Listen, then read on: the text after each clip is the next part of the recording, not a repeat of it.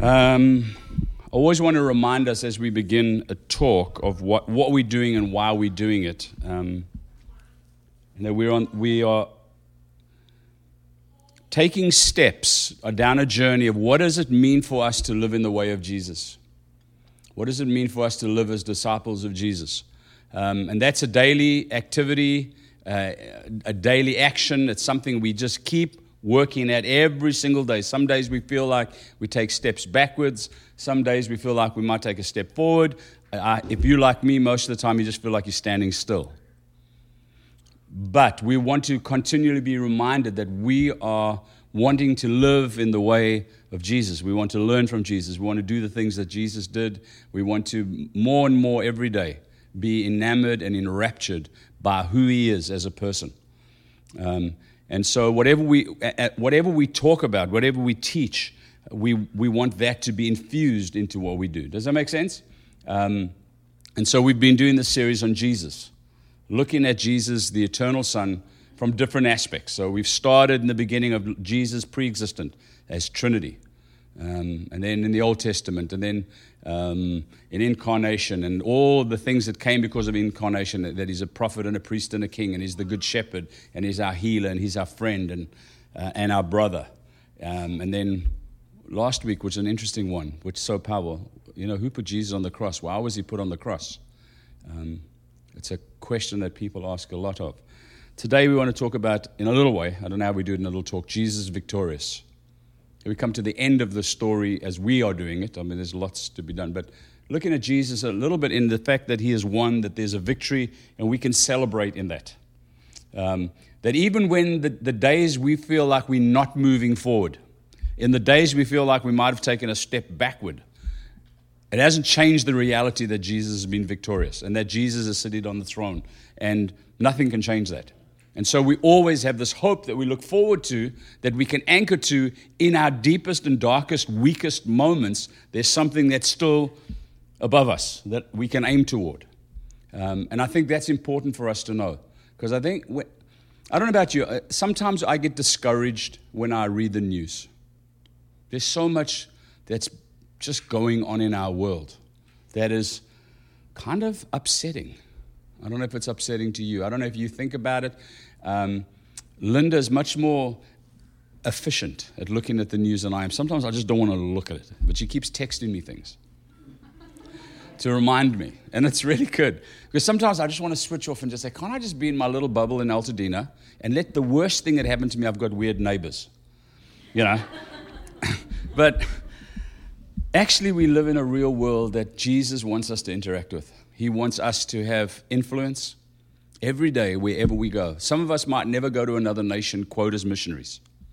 We might never go to another state as missionaries. We might find ourselves living in our, in our apartment for the rest of our lives, every single day, and going to work and coming home exhausted. And then you've got kids and, and, and, and everything that goes with that. Yet, in the midst of that, Jesus is still victorious He's still ruling, and He's still desiring for us to be influential in that part of the world that we find ourselves in. And it doesn't matter where we find ourselves in, we are faced every day with the challenges of our world, things like racism. It's everywhere around us. It doesn't matter what city or what community you live in, it exists. When we moved to, the, to where we lived in San Marino, you know, I thought, well, there can't be racism here because there are no African Americans. I think there's one family in the, but actually there was racism between other groups of people. And then within the Asian population, there was racism between, in, in them between Taiwan and mainland. They don't like each other. So there's just all this stuff wherever you go. Wherever you go, there's sexism.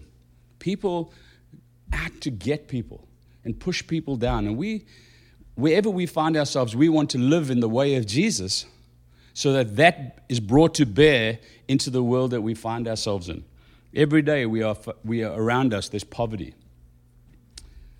What can we do about it? Can we meet every need? Do you feel guilty because you don't meet every need? You know, or, or, have you found a, a peace in Jesus to say, I'm going to do this one thing and I'm going to do it well and then feel freedom in that? In South Africa, we there were days we could have 20 people knock on our door looking for work or money or food. Now, it's impossible to give to everybody. But if you choose somewhere where you know you are truly investing and helping someone, then there's a freedom to say, I'm sorry, I can't help you today, unless, of course, you're led by the Spirit, because you know that you are actually doing something. We're faced with those sort of issues every single day. Every single day, you're called to love your neighbor. It doesn't matter who they are, it doesn't matter what they look like, it doesn't matter if they smell, it doesn't matter if they're rich or poor. It doesn't matter. We are called to love our neighbor. That's living in the way of Jesus. Now, again, as I said, some of my hardship is learning to love my neighbors because it's really hard. You know? But we're called to do that. Eh? Well, that's another thing. I had to, I had to call the police on my one neighbors this weekend. So, and it wasn't them. Yeah, but there's a lovingness in that as well because there's a care for people. You know, you, sometimes you just can't bury your head in the sand. Sometimes you actually have to take a stance. Sometimes you have to resist. Um, and I want to encourage you is that as we live in the way of Jesus, as we allow Jesus to invade our lives more and more and more every day, please don't rest on the laurels that you gave your life to Jesus 40 years ago, 20 years ago, one week ago. Would you every day walk in the ways of Jesus and allow Him to change you and shape you from the inside out.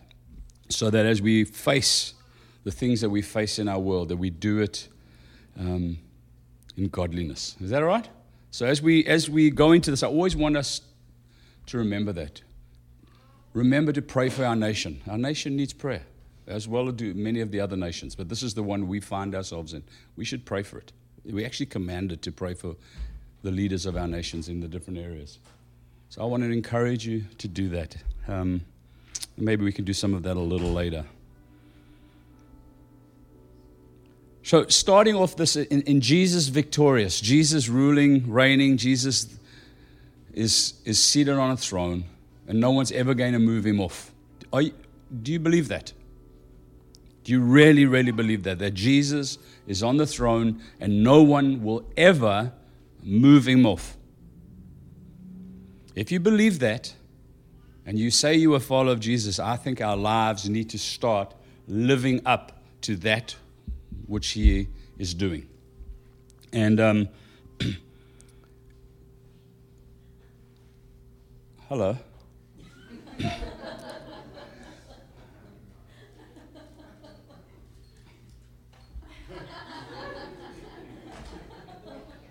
Just come in, drink, eating, drinking, be merry, have a party.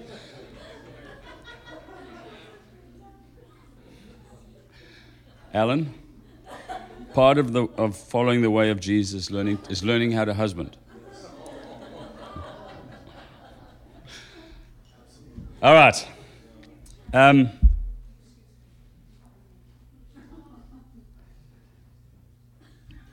We live in a world where actually we are told we are the captains of our own souls. And we can pull ourselves up by our bootstraps and we can do all those things. But I think that as we walk in the way of Jesus, as we learn to be apprentices to Jesus and we're asking Jesus to invade our lives, we're actually asking Him to be the captain of our souls. We're asking Him to bring life to us and that we can be the under captains. But we want Him to lead, we want Him to shape us into what he wants us to do. So let's turn in the book of Colossians as we now kind of unpack this a little bit of Jesus victorious. It's a big subject. Um, I'm going to do a few little points and we'll be done. I'm going to, Colossians 1, starting in verse 15. I want to read something about Jesus. I think it'll be a good place to start. He, speaking about Jesus, the Christ, is the image of the invisible God, the firstborn of all creation, for by him all things were created in heaven and on earth, visible and invisible, whether thrones or dominions or rulers or authorities, all things were created through him and for him. Have you seen that? Everything that was created, doesn't matter at what level of authority it was created by him, through him, for him. And he is before all things, and in him all things hold together. And he is the head of the body, the church. He is the beginning, the firstborn from the dead. And what verse am I going up to? Verse 20. For in him all the fullness of God was pleased to dwell, and through him to reconcile to himself all things, whether on earth or in heaven, making peace by the blood of the cross. It's a beautiful resume for Jesus. If that crossed your, de- your desk as the boss of your company, would you employ him? Well, every day that resume comes across the desk of your mind, and he's asking, Will you submit to that? Will you embrace that? And it's so easy to just switch our minds to something else and let that piece of paper with his resume just sit there. But every day it comes. Jump to chapter 2, the, verse, the, the, the text that Mike read. I'm going to read a little earlier, starting in verse 6. Therefore, as you receive Christ Jesus the Lord, so walk in him, rooted and built up in him and established in the faith, just as you were taught, abounding in thanksgiving. See to it that no one takes you captive by philosophy and empty deceit. Scary every day. Things are competing for our attention, they're competing for our minds. When the Bible says we need to be transformed by the renewing of our minds, most of our minds are being renewed every day just by the wrong philosophy, by the wrong things according to human tradition, according to the elemental spirits of the world, and not according to Christ. For in him the whole fullness of deity dwells bodily, and you have been filled in him who is the head of all rule and authority.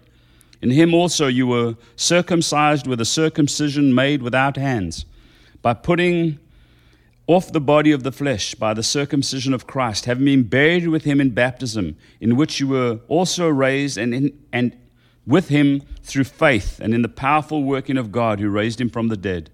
And you who were dead in your trespasses and the uncircumcision of your flesh, God made alive together with him, Jesus, having forgiven us all our trespasses, by canceling the record of debt that stood against us, against us with its legal demands. This he set aside, nailing it to the cross. The victory that comes over the legal hold that the enemy had on our lives, which was put in place way back in Genesis chapter 3, in that beautiful garden, when our ancestors decided to give up their right to rule and hand it over to another, that has been reversed.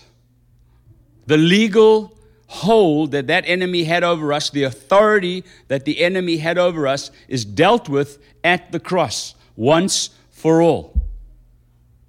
Is that right? It's called the gospel. This he set aside, nailing it to the cross. He, Jesus, disarmed the rulers and authorities and put them to open shame by triumphing over them in him. It's a great text. On the cross, in that moment that seemed to be the point of greatest weakness and greatest defeat, the enemy overplayed his hand and a great victory was won. A victory that can never be reversed, ever. And out of that nailing to the cross comes a resurrection. And in that resurrection, death is defeated. And then Jesus ascends and he sat down at the right hand of the Father. We'll come to that in a moment. And he rules and he reigns in the position of authority and strength. And that will never, ever be reversed. I want us to get that into our beings today. We're not going to wake up tomorrow and suddenly find there was an election and Jesus has been voted off. The only way that Jesus gets off the throne is when you do not allow him to be ruling in your own life. And we'll come to something that deals with that in a moment. Jesus' victory is decisive, and it kind of fulfills the promise in Genesis 3 that first promise that the, son, the, the, the woman would bear a son through that seed, and he would crush the serpent's head on the cross through that victory, that is fulfilled. It's done. It's a decisive victory. In Matthew 28, and we won't look at some of these verses, but you'll know them, they're common. But in the Great Commission, before Jesus does anything to commission these disciples. He says, All authority in heaven and on earth has been given to me. So all authority is now with Jesus. The enemy does not have authority. He thinks he does. He's got some sort of pseudo power that he loves to exercise over us through making us feel guilty and causing us to doubt and fear and all those things. But he actually has no real authority. It's done. All authority is with Jesus. In Philippians chapter 2, that great verse that Jesus emptied himself, came down as a baby, lived this humble life, and died, and, and says, Because of this, he has been given a name that's superior to every other name. And that at that name, how does it go? Every knee will bow, and every tongue will confess that Jesus is Lord. Not some, every. Every knee will bow. In good Pentecostal charismatic tradition, can you say every? Every. Every knee will bow and every tongue will confess. And you're going to say, but I don't see it yet. We're coming to that. The question is not what the other people are doing, the question is, what are you and I doing? Are we bending the knee? Are we confessing? If our neighbor doesn't, it doesn't matter at this point in time. It's, have, do you? Because one day when you do stand and you are, you're going to do it anyway, because when you see Jesus the way he really is, you will bow. And he's going to ask you, You had an opportunity to do that, and you never did. Why not? Well, I was concerned about my neighbor. They didn't do it. He's going to say, Well, that is not the. Uh. A day is coming when every knee will bow and every tongue will confess that Jesus is Lord. He is already that, and some are just resisting. Even those who are not going to be with Jesus for eternity are going to bow the knee. They're going to, they have no option.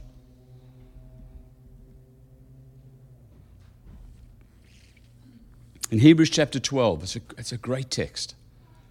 I don't, Hebrews is a book that I'm falling more and more and more in love with as I read it over and over and over. It's just it's such a good book. But it speaks about a kingdom that can never be shaken.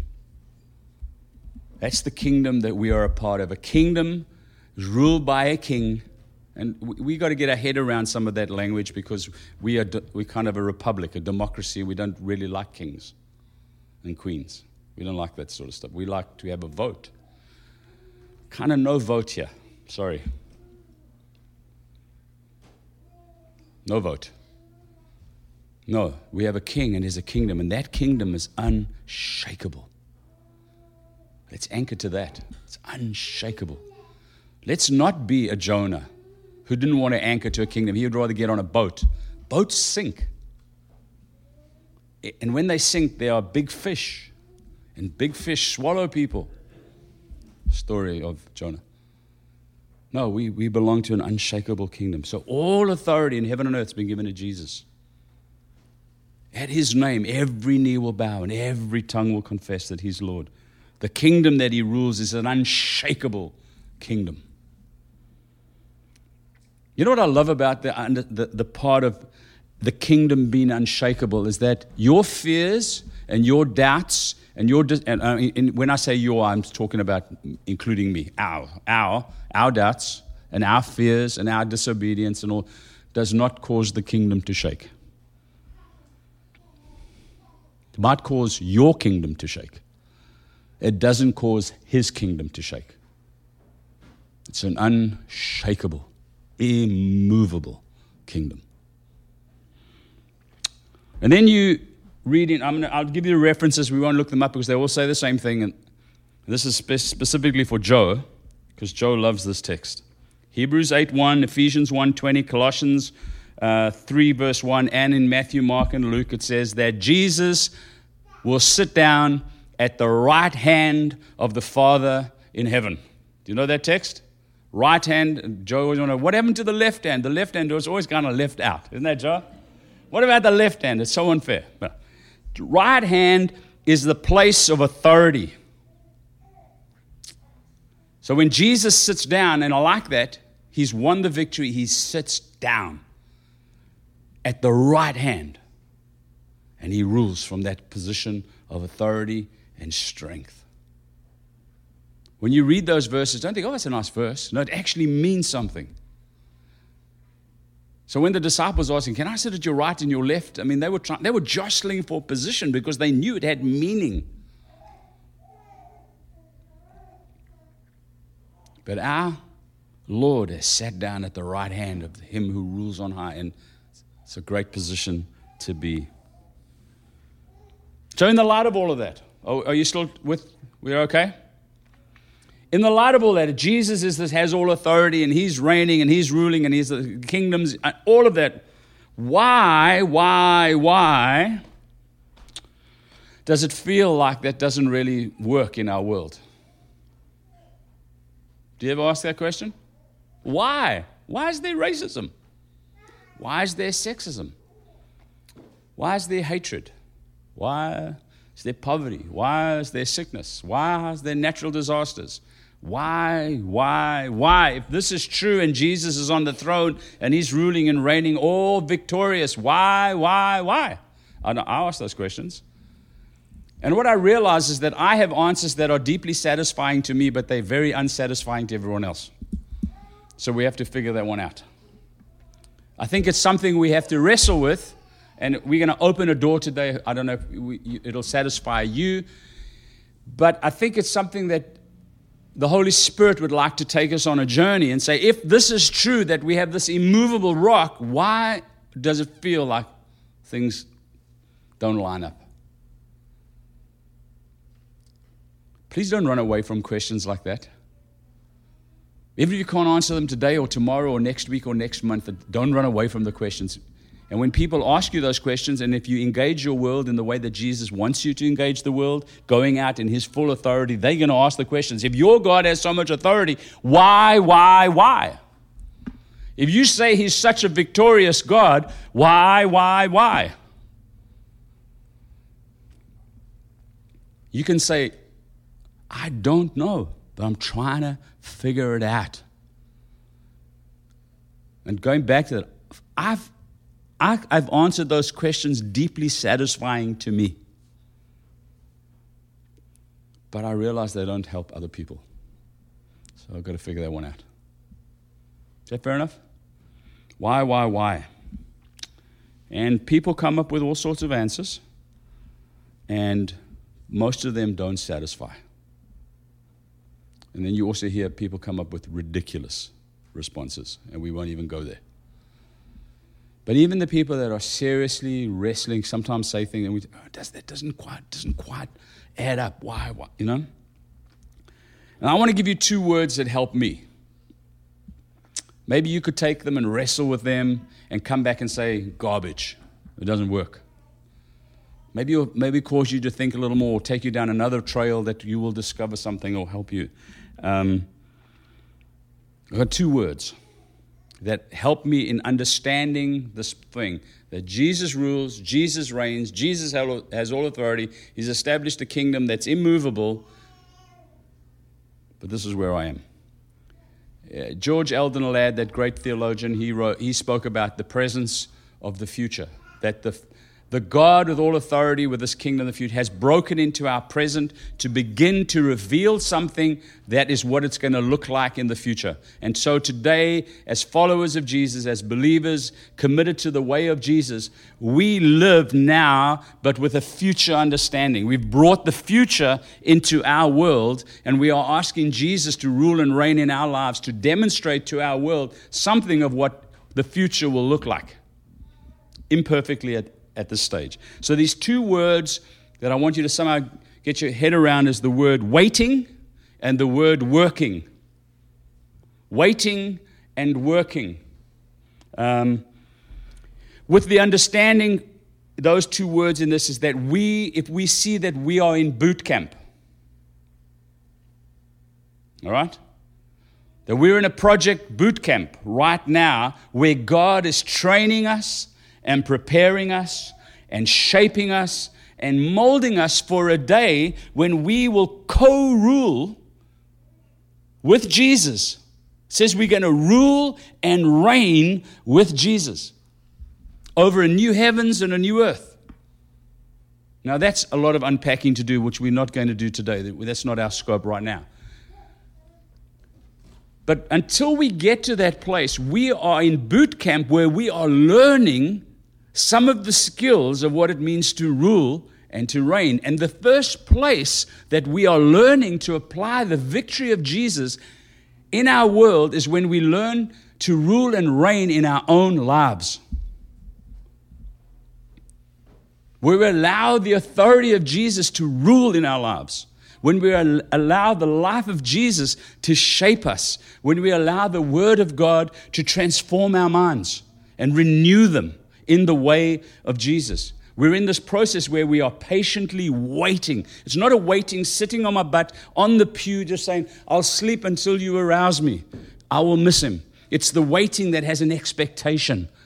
It's the waiting from Isaiah. They that wait upon the Lord shall renew their strength. It's an expectation, it's an active word, it's a waiting. I'm waiting. It's the ten virgins that were waiting for the bridegroom. Five were wise and five were foolish. The five wise ones had the oil ready, the lamps were trimmed, everything was ready. The five foolish ones were just hanging out. They had lamps, but there was nothing in the lamp. The bridegroom suddenly arrived, and they were scrambling to find oil, and the door was closed, and they didn't get in. So our waiting is an expectation we are ready. We are doing everything that we can in obedience to Jesus to make sure we are ready. So when the victorious king begins that procession through the, the world and is wrapping things up, we are ready.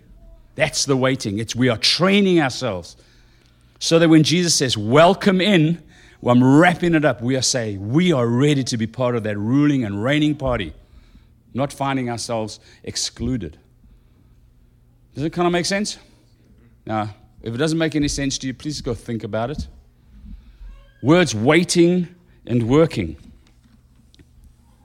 The, the Dallas Willard quote The grace is opposed to earning, not to effort. While we are in boot camp, there's a lot of effort that is required. I have been in boot camp. There is a lot of effort required. They make you do things that you think are really silly, like polish your boots and wash your clothes. Then they make you iron them in a weird way, and you have to iron your bed square. And sometimes you don't want to sleep in it because you don't want it to get a crease. And they, you know, they come and check the frames of the windows and they put white gloves on to see if there's any dust. I mean, the stupid things like that. What are they doing? They're just training you to be molded into military way.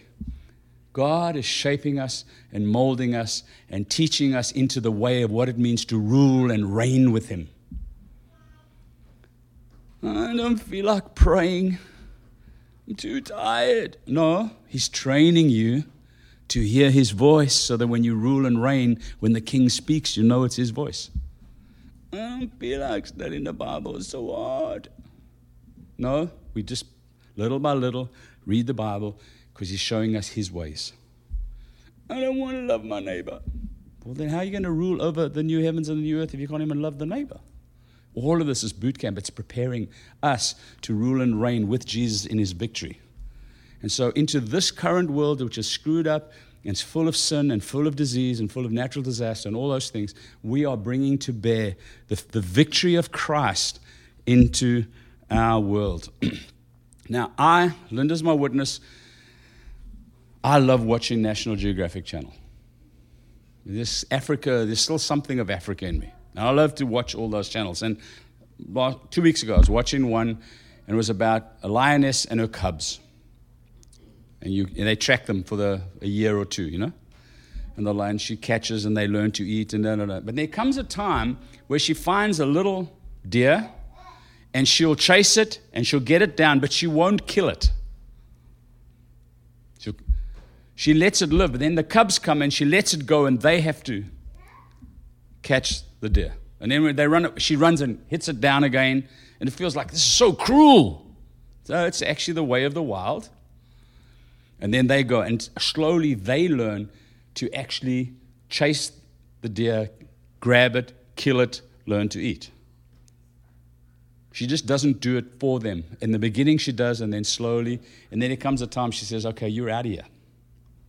Go find your own pride, or whatever. But she only do that once they've learned how to rule and reign in their world for themselves, learn how to catch a buck. God does the same with us. He's teaching us. He just doesn't do everything for us. He's teaching us to rule and reign. He's teaching us. Oh, so he'll show us this is what you must do. Teach us to pray, Lord. Okay, this is how you pray. Now you do it. No, you do it for us. No, no, no, you do it. He's training us, He's teaching us in the ways of Jesus. He's teaching us what it means in the future to rule and reign in His victory. And every day that we submit to that, we change more and more into His likeness. Now, I've said for years we need somewhere we need to talk on rewards because the Bible speaks about rewards a lot. And I think that if you're, I think if you're a believer, we, we're all going to be with Jesus in his presence in heaven, whatever that looks like. We're going to be in his presence. But it seems that in that heavenly place with Jesus, there's going to be rewards. There are going to be some that are going to rule over five cities and some over 10 cities, and some, maybe you're not going to rule over any cities. You'll just be part of the ruling party but others will have greater. I believe it's shaped by things that happen here. It's got nothing to do whether you will be in God's presence or not. That's all done by Jesus as we respond to that. But the rest of it is the shaping of us.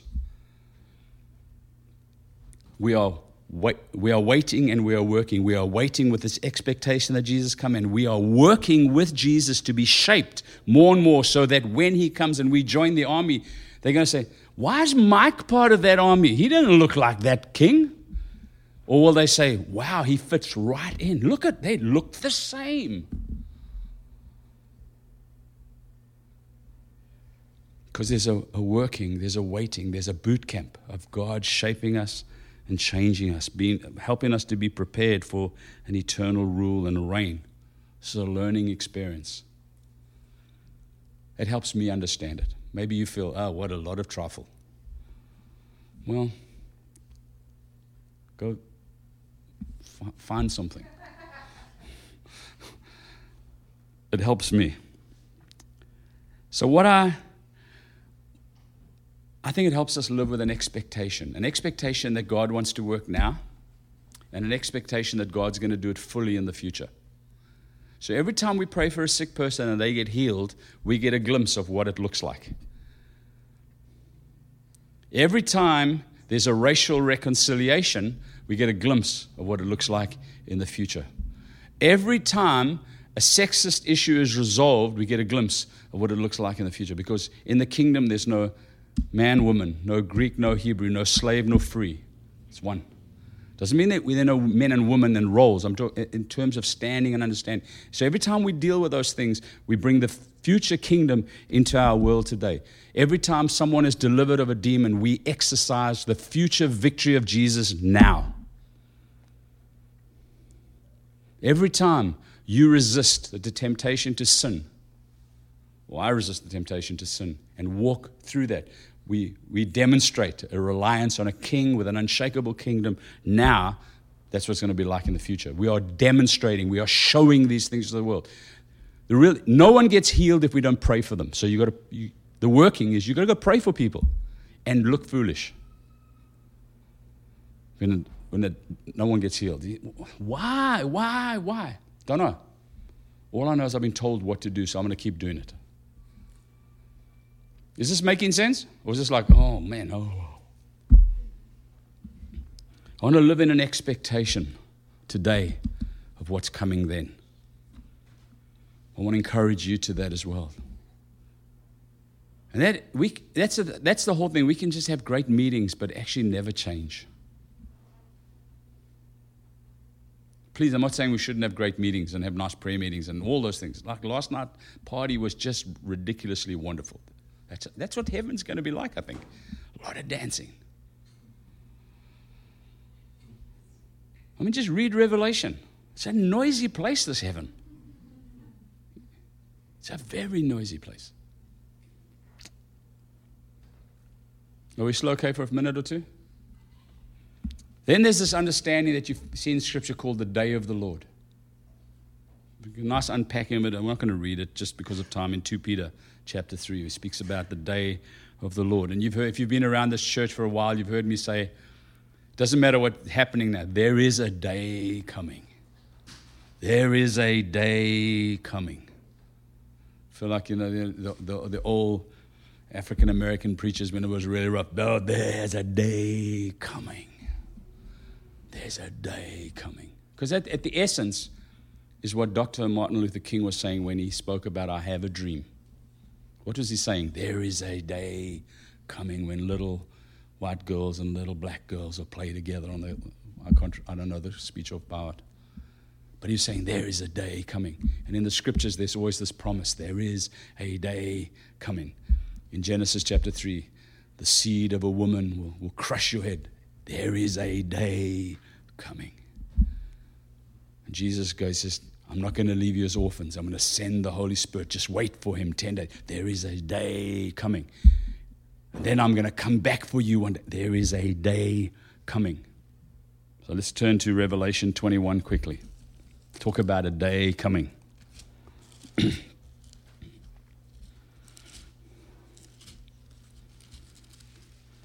now, some people say, well, we don't, look, we don't use the book of Revelation. It's just some guy, weird dream.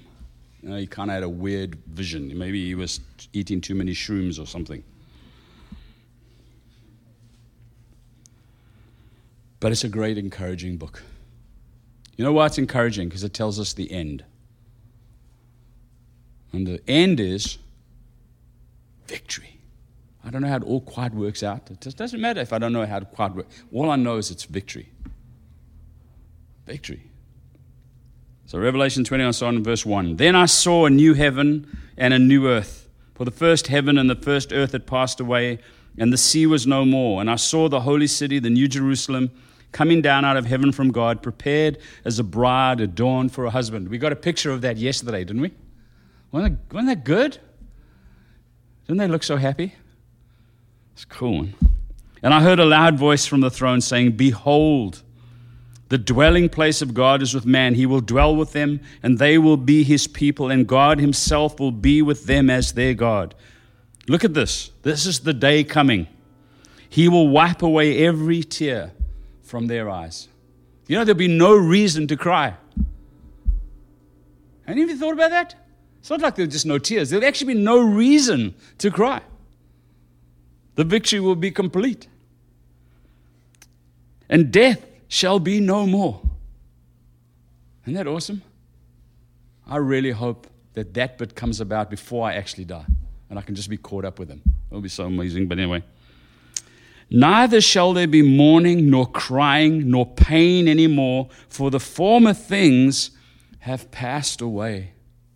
There is a day coming when there will be no racism and no sexism and no sickness and no war and no natural disasters. There will there is and no disobedient children and no rebellious husbands and wives. There is a day coming. And he who was seated on the throne said, Behold, I am making all things new. Also, he said, Write this down, for these words are trustworthy and true. And he said to me three of the most important words in the Bible It is done. On the cross, he said, It is finished. It was a victory. But here, it's wrapping up. It is done. I am the Alpha and the Omega, the beginning and the end. To the thirsty, I will give you from the spring of water of life without payment. And then the next bit is what happens to people who don't want to be part of that. It's a beautiful picture. It is done. I think it's an exciting story. It's the gospel. It's the gospel. That's what Jesus came to do. And we have this beautiful opportunity to live it out every day, the best we know how. And the picture at the end is always a bride together, it's always a community together, it's never single people doing their own, not single, being unmarried. I'm just people on their own doing their own thing. It's always in community. That's why community today is so important because we are referencing today what is the future.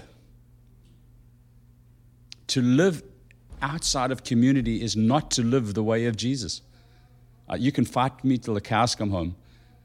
But to live outside of community as a believer is not to live in the way of Jesus.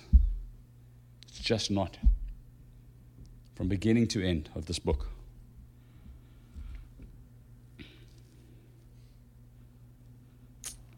Revelation in chapter 1, it opens, one of the verses says, Fear not, I am the first and the last and the living one. I died, and behold, I am alive forevermore, and I have the keys to death and Hades. This is great promise. We have we, nothing to fear. The king is ruling, and he's ruling today. It's not going to be something that will happen, it's, it's happening today. You know, they say in if you, if you follow history in any way. Um, in World War, take World War II as an example. The, the German army was defeated way before they actually signed the whatever the what do you call that thing? Unconditional surrender. They had been defeated. And there had been surrenders all over the place, but there were always groups that were trying to hold on and say, no, we'll, we'll, we can keep winning, even though the victory was done. And that's what we live in today. The enemy knows he's defeated, but he's keep on keeping on. You know, uh, Ten years ago, I don't, uh, time I lose there, they found a Japanese soldier in the, in the jungles of Indonesia, I think, still fighting the war. He was by himself. He thought the war was still on, and he was fighting. 30, 40 years after the war ended, he was still fighting. He didn't know it ended, he was still going for it.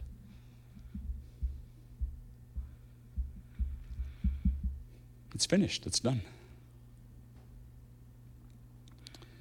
Don't let the, you be still fighting a war when you should just surrender to Jesus and let him, let him rule. Revelations 22 17, just pushing forward and then we're done, says this The Spirit and the bride say, Come. And let the one who hears say, Come. And let the one who is thirsty come. And let the one who desires take the water of life without price. That's our cry. Come, Lord Jesus, come. Our expectation is come, Lord Jesus, come. Come in your fullness, in all your victory, in all your shining armaments, whatever. Come, Lord Jesus, come and wrap it up and take us, and we want to be with you. But until you do, we're going to live in victory under you in the challenges of every single day. Two last thoughts live it like you mean it. If you confess it, live it. And that's what Matthew 7 says at the end of the Sermon on the Mount. The wise person is the person who hears these words of Jesus and puts them into practice. And the foolish person is the one who doesn't put them into practice. The common denominator is a storm will come.